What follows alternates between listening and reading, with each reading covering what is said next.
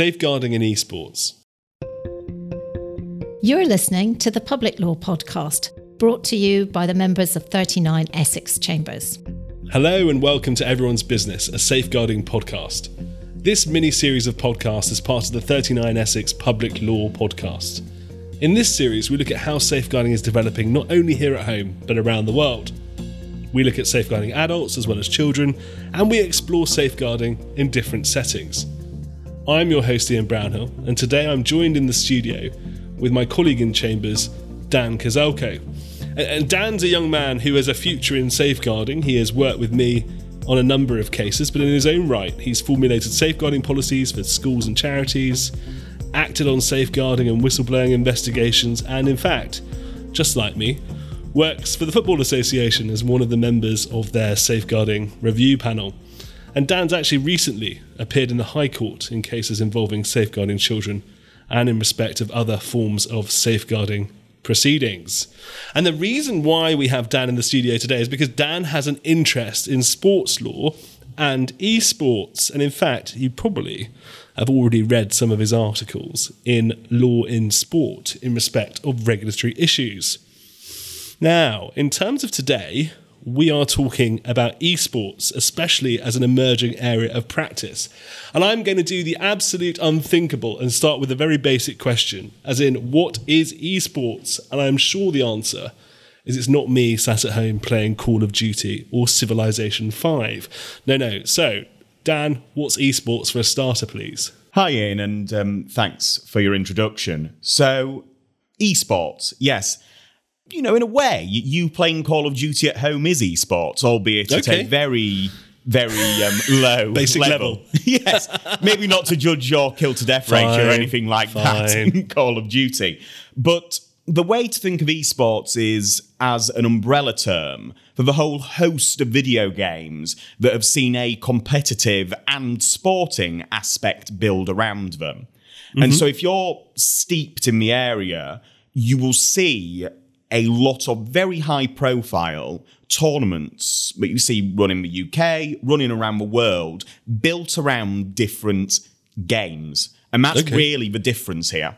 Uh, and so when people are building these tournaments around particular games, does it have like a, a commercial aspect to it then? Certainly. So in esports and in video games, the king or the real controlling aspect is from the publisher.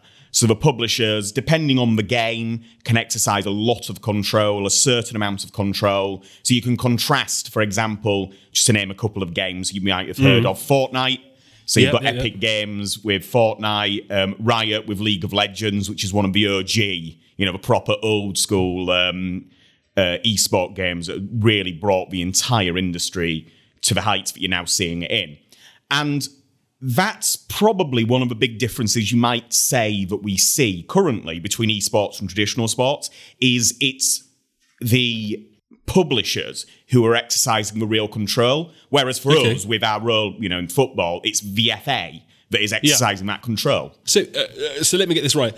Is there some sort of international body like UEFA uh, like FIFA who is in control of these esports? No essentially um, wow. Okay. So there are bodies like the publishers who are in control of their games, and yeah. there are up and coming controlling people. Let's put it that way. Um, so one of the examples that, that is doing quite well currently is ESIC, the Esports Integrity Commission who okay. um, are very much across border, across industry, bringing gambling in in a big way. So they've got quite a few of the American gambling institutions involved on their side. So we're starting to see it, but there's a real lack of international control, international involvement mm. of a body that's external to the games themselves. So at the moment, I don't want to be denigrating, but we're almost in a situation we were in in particular sports 10, 15, 20 years ago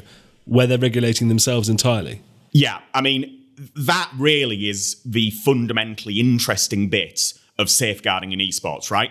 Because we have all, well, maybe not me, I'm, I'm a bit young, but we've all seen this happen before in the last 20 years, right? And Sure. it's still happening today in so many areas of sport. Well, it really is, to be honest with you. I mean, there are still what I would describe inverted commas as mainstream sports that don't have advanced safeguarding systems as we know them. Uh, I mean, the the FA example is obviously huge. There's a huge amount of resources, a huge amount of structure. There's an appellate system, a judicial system, all within the FA. That's also set into international standards with what FIFA set. So th- there's something there. Even the smaller sports outside of football, which is obviously heavily monetized, but you know, the International Olympic Committee have standards in respect to safeguarding. They put things in place for every Olympic and every youth games. And so now we have another sport, esports, arrive, policing itself, looking at gambling, which seems to be an interesting start. Again, links to the money, I suppose. But uh, I mean, without putting it in a, in a crass way, surely that safeguarding also potentially goes to the money as well. Oh, massively. The the ESIC itself, I mean, gambling's there. They they deal a lot with um, cheating and match fixing is the two big things that we've seen there. But safeguarding, I mean, as with football, frankly, is as big a risk from the from a commercial aspect. If you Yeah. have, and, and this is the real danger here. I, I I think it's one of the big things to really look at. You have this unregulated field where the dangerous people who we're really concerned about know it's unregulated and can see the routes in. That's a real risk for the people who are putting money in and the people involved in esports. I mean, w- the money Yeah. thing is a particularly interesting one because esports has grown so fast and it was really encouraged by COVID as well when um, Of course. traditional sports was, you know, a lot of it was not going ahead. And so you've seen a lot of things like venture capital come into esports in a way that you don't see it in the more traditional sports. Um, and the appetite for risk there may be different to the typical funders we're seeing in respect of, you know, football.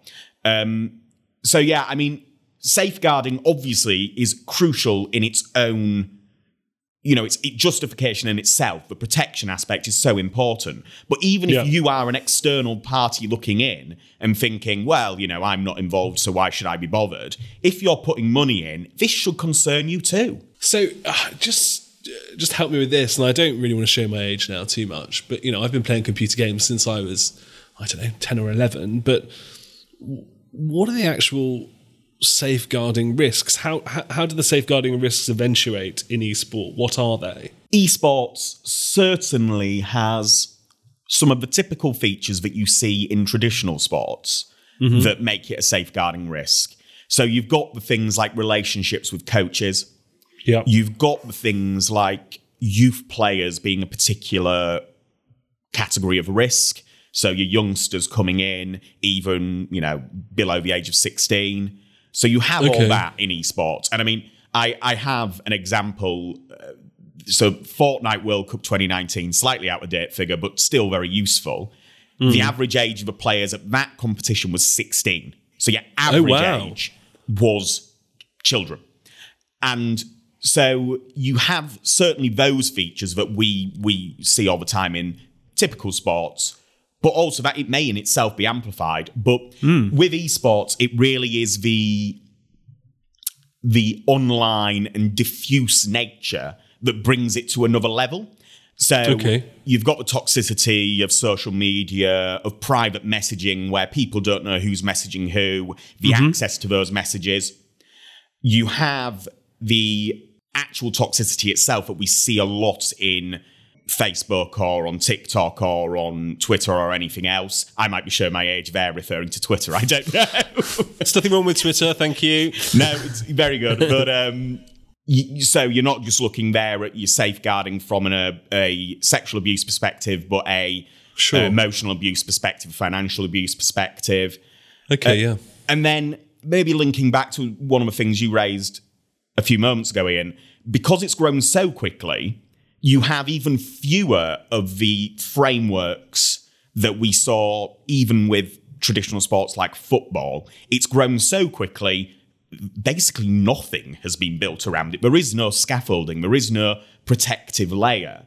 And so with this lack of management and lack of framework, these risks, which already are high, are amplified further. And that, that's where I see the real risk coming from, is it's this nature of it being diffuse, where people are on teams in different parts mm. of the world um, with no real local or centralized oversight. Uh, so let me get this through my head. Uh, and again, excuse me for um, you know, not, not not being a proper gamer. But I can remember when I was in my early twenties, me and my mates used to play Xbox online. We'd we'd have a team. We would fight other teams on things like Gears of War, Call of Duty, that sort of thing. Now, in terms of doing that, setting up those teams and all the rest of it, are you saying that on a sort of professional basis that you can have a professional inverted commas sporting team? I suppose it is a, take the inverted commas away, it is a sporting team and nobody really knows who's a member of that team. Depends on the level with that. So the higher wow. up you go, the much more um, formulated teams you'll see. So if you are at the turning between professional and non-professional, you yes. have that lack of control. So if you are in your, I think you'll have been probably in a clan if you were, um, you know, clan, on Gears yes, of War, right. yeah. Um, and when you're looking at, you know, pretty well established, but not in the mainstream, in the professional sphere, you will have that real lack of control. But once wow. you get into the teams, into the FaZes, into the Fnatics, into the big, um, you know, groups like that, then you do have, you know, money brings a certain amount of scaffolding, but the scaffolding is all internal to the team. It's the team is doing its management, the team is doing its protection. There's no external body that is then coming along and saying, ah, ah, ah, don't do that. So, so let me get this right. So you've got a professional team. They've formulated um, their approach. They're there. They train together. They may well have a coach. They're being funded by an organization uh, yeah. with a commercial interest potentially. So the the extent of the checking, if you like, checking that somebody ought to be participating in this esport is the diligence or the due diligence that that particular sponsor does. Yeah, can be. Um, I, I mean, in a, to a certain extent, there is, as lawyers stood on the outside, you're looking at this and thinking people just come and need to get advice on what they need to be doing, on the policies they need to be imposing, on the DBS checking that they need to be doing, on the management of the risk. I mean, you, you just referred to coaches. Very often, when we think of coaches, we might be thinking of your football coach who's had his professional career, has now come back at the age of 40 or 50. In esports, because it's so short lived as a massive industry, and I say massive, I mean, it's worth over a billion dollars wow. globally your coach might be 19, 20, 21, 22. So it's a very yeah. interesting and different dynamic that you're seeing coming through there. And that's that's not to say you don't see that in traditional sports. The grassroots mm. football level, you're definitely seeing coaches who might also be playing for the open age team. Yeah. But you're seeing it a lot more in esports because the people who were there at the genesis of proper globally accredited esports are only maybe 10 years further in. But hang on then. So, so you mentioned DBS checks before. So even if someone set up an esports team in this country and uh, they had a coach, I mean, that coach isn't going to be DBS checked, are they? That's the real risk, yeah. Um, uh, but then it, it's not transferable abroad anyway. So if you, say, for example, that half of the team is in England and Wales, and half of the team is in um, Vietnam or somewhere else, somewhere abroad, I mean, how how does that marry up? That that's an international safeguarding nightmare, surely. Yeah, that totally is, and you, are actually getting close to one of my other areas of interest here, which is immigration rules for esports is really difficult because a lot of immigration routes don't see mm. esports as a real sport, so you're deprived okay. of your typical immigration route. So in America, you might not be able to get your P one visa. In the UK, you might not be covered under the relevant immigration rules. So there is an immigration aspect there about being cross border. But if you're on a big team, you'll be expecting your members to come to you and start sitting okay. in Seoul or start sitting in Hong Kong or wherever else. But you've also got the international aspect of coaches moving across the world. As you mm. say, DBS checks. You get a DBS check here. What does that mean for what's been going on for the last five years in Hong Kong?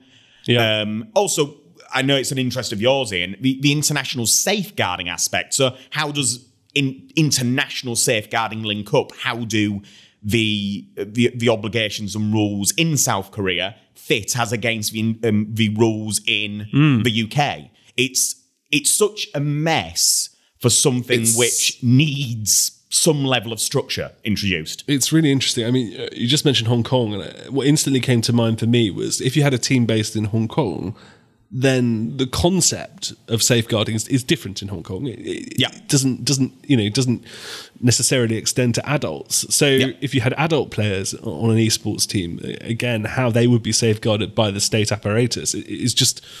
I don't know. I don't even know if it exists Yeah. off the top of my head. I, I could look it up, I suppose. But uh, one thing that interests me about this, you mentioned immigration and you mentioned crossing borders. So if someone is taken out of the sporting visa scheme, they're going into other other routes of immigration, which will have different focuses, presumably. But there is, I suppose, a little bit of vetting that comes with those immigration mechanisms, or, or or might someone fall without outside of them? Might someone be able to get a tourist visa to go and do an esports job somewhere? I mean, it, it's a really difficult question because every country across the globe is dealing with this in different ways. Mm-hmm. So if we'd been having this conversation, let's say 10 years ago, you essentially would be using the standard immigration routes to get into America. You just wouldn't be looking at your P1 and your O1 visas. Um, today, it's a bit different.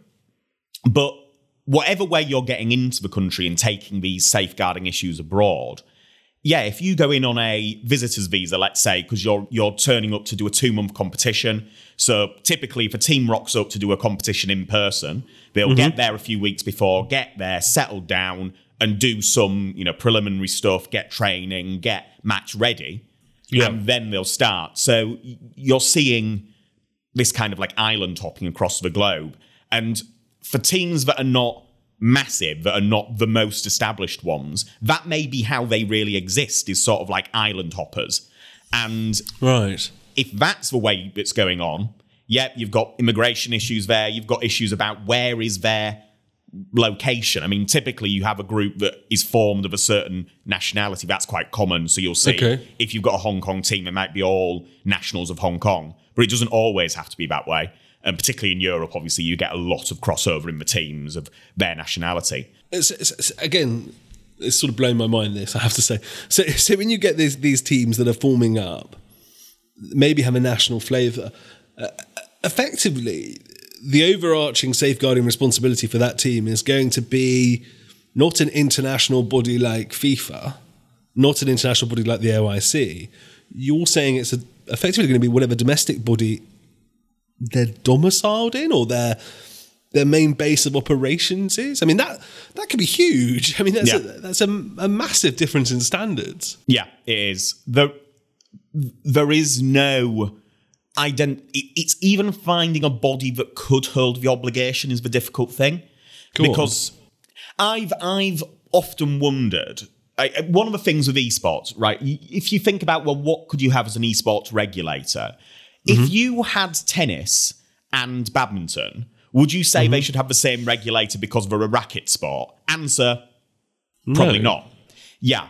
And so with esports, even getting to the stage where there's proper regulation that applies is quite hard. It- it- the the people who are really exercising the regulation from a cheating perspective until. ESIC and certain other bodies like ESIC came along um, were the publishers. And so, Right, yeah, okay. the publishers I've started to see reports of publishers doing some certain things in respect of sexual abuse. So I remember reading earlier on this year that Riot had banned someone for not complying with their sexual assault investigations that they were undertaking. So there are some steps, but that's so far along, as, as you'll know, that's so far along hmm. from what we typically expect for safeguarding. You know, safeguarding is about stopping things from happening rather than hmm. simply acting when they have happened. And yeah, I, I honestly cannot say who is the body who's going to be fixed with that. And so you fall back on the national provision. It's difficult, isn't it? Because I suppose, uh, and again, I don't know the answer to this, but uh, lots of the companies involve multinational companies as well. Uh, yes. Um, so you're dealing with the very biggest publishers of games typically. So for Call of Duty, so Modern Warfare, and for Warzone, you're looking at Activision Blizzard, who are massive. another interesting feature. In fact, this this has just occurred to me now. So one of the things that Microsoft has been doing recently is Microsoft is basically buying lots of publishers. Okay. And the reason that they're doing this, which I don't know if you still have your Xbox, Ian. I do actually. So you may have come across Game Pass. yep. So they are massively upping their offering by buying pretty much everyone and mm-hmm. stopping Sony from doing the same. I mean, Sony is just a differently sized company to Microsoft. Microsoft is so huge. Sony, you know, really can compete, but can't compete in the same amount of money spent. And so hmm. I wonder whether, with Microsoft pulling all of these publishers together, maybe Microsoft gets involved because it has such such resources and its risk exposure will be or could be so high if it hmm. starts seriously advancing the esports aspect of Game Pass that maybe that's the way we come to some kind of regulation. But um, it's it's really yeah the, the, the multinational aspect. Yeah, you have these multinational companies. Do they want to get involved? Because that, that's the other aspect. I mean, it's a big obligation picking up the safeguarding obligation. But I wonder who else would pick it up though. That's the problem. I mean, if you think about Facebook, so Facebook have uh, have started building into their commercial offering issues to do with political probity, uh, avoiding safeguarding issues on the platform, uh, and that is something which, as a company, they're starting to think about with you know various different things to do with human rights, freedom of speech Yeah. protecting free and fair elections uh, and trying to stop trafficking and forms of abuse. And they've done that by, you know, putting in place regulatory structures of their own. Those regulatory structures we know are still under the microscope of most uh, major Western governments are very much looking at those structures and, and questioning them. Yeah. So we're almost walking. I mean, I don't want to sound dramatic about this, but we're almost walking potentially into a safeguarding disaster, aren't we, in respect of esports? I, I think that is a real possibility. One of the things with traditional sports that we saw was well, when did the safeguarding come in traditional sports? And it was post catastrophe, essentially. It was. So you It see was. the catastrophes happen and the frameworks are put in place. But that isn't a safeguarding mindset, right?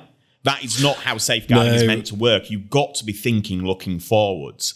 But also, I mean, if you think about it, if, if you think about football again, I, I don't want to, you know, turn this into a football episode, but but, but you think about the Sheldon report, right? So Yeah. the Sheldon report is it, is a report that looks at various different parts of football, safeguarding issues that relate to it. It is something that is is locally um, commissioned by FIFA, put together. Uh, sorry, locally commissioned by the FA, put together who does the commissioning? Who who commissions the equivalent of the Sheldon report in esports? Who takes responsibility? Who who insists that the uh, publishers take responsibility? There's nobody to insist it apart from an international body.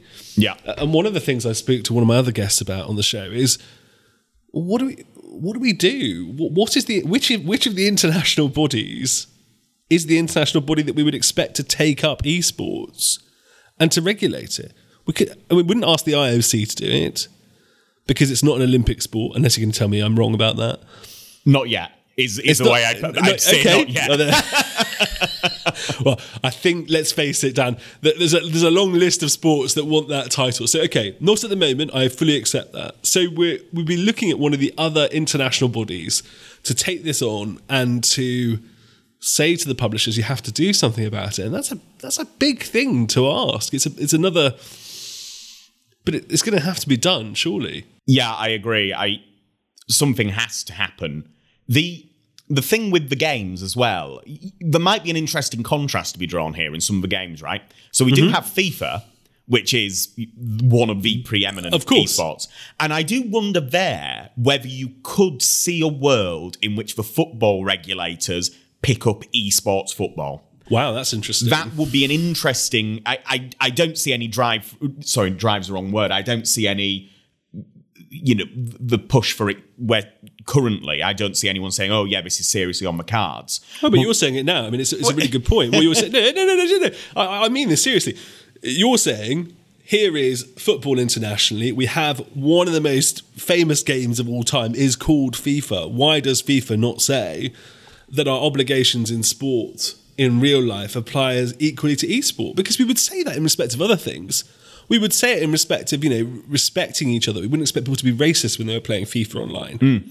Yeah. So surely we could try, you know, we take parts of the game uh, uh, and we should apply it in real life as much as we do it with esports, surely. So if we were to go down that route, which I, I think is quite an interesting proposition, one then says, ah, yes, but who's your regulator for Call of Duty? I know, I know, it doesn't work, does it? The fix is pretty narrow because how many high level competitive games revolve around a video game version of a traditional sport?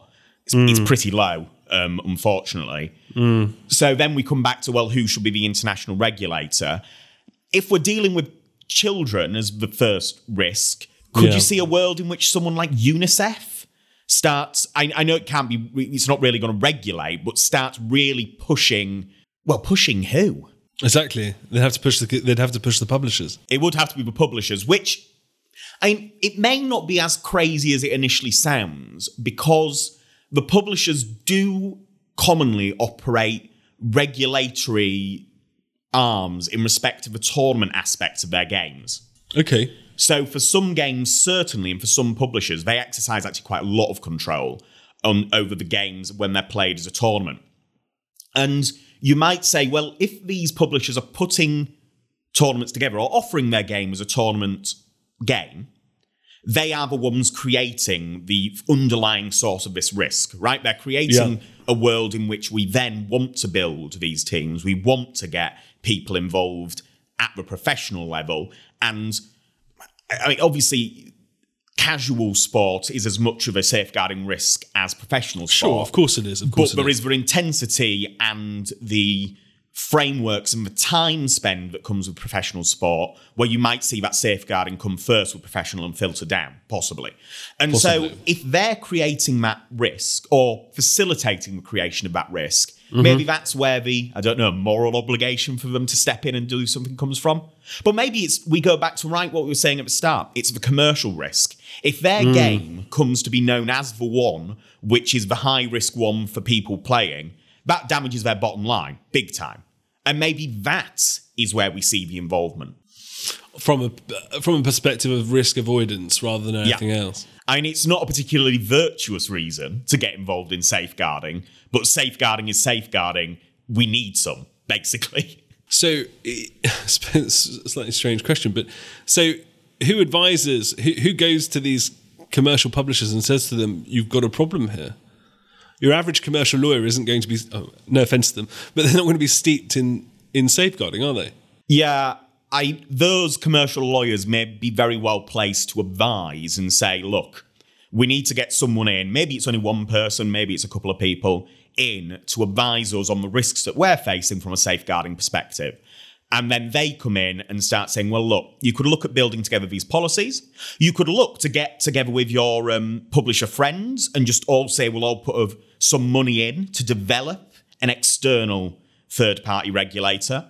Um, or you really push for bringing in lots of lawyers, because it is going to be lawyers and professionals in the safeguarding industry, to start building the frameworks for them. But yeah, I mean, the advice has got to come from their professional advisors or their investors who are seeing the risk. But if they're seeing the risk, that probably means safeguarding events, problematic safeguarding events have already occurred. In terms then of commercial risk making a difference and putting this on the map, trying to avoid the point where the risks eventuate, what do you think is your number one thing that could stop a, a safeguarding risk from eventuating within esports? Currently, Yep. I think currently the way of going about it is the way that you see with a couple of the very high level teams currently because they have essentially said we've had enough we're going to do something so we saw this last couple of years with Fnatic they have now and they've got very good legal counsel um, advising them who I, I've spoken to before Andy Cook and others um, they have got people involved to build a safeguarding framework within their team. They have the documents, I've read their documents, they have the policies, they have the list of people who need to be DBS checked, they have the appeal structure for when you get a safeguarding event, they have mm. the internal judicial management, if judicial can be used in that way, to offer that protection to their team. And it makes sense. I mean, if they're trying to attract the best people, those best people who are players who might be 16, 17, 18 don't want to be joining a team of massive risk, or at least their parents won't want them to be joining a team of massive risk. So I think in the immediate short term, that is where you're going to see the changes is teams wising up and going the way of Fnatic and others. In the longer term, I think you even either see the teams doing this and publishers or even ESIC, if it continues to grow, wises up and starts doing this.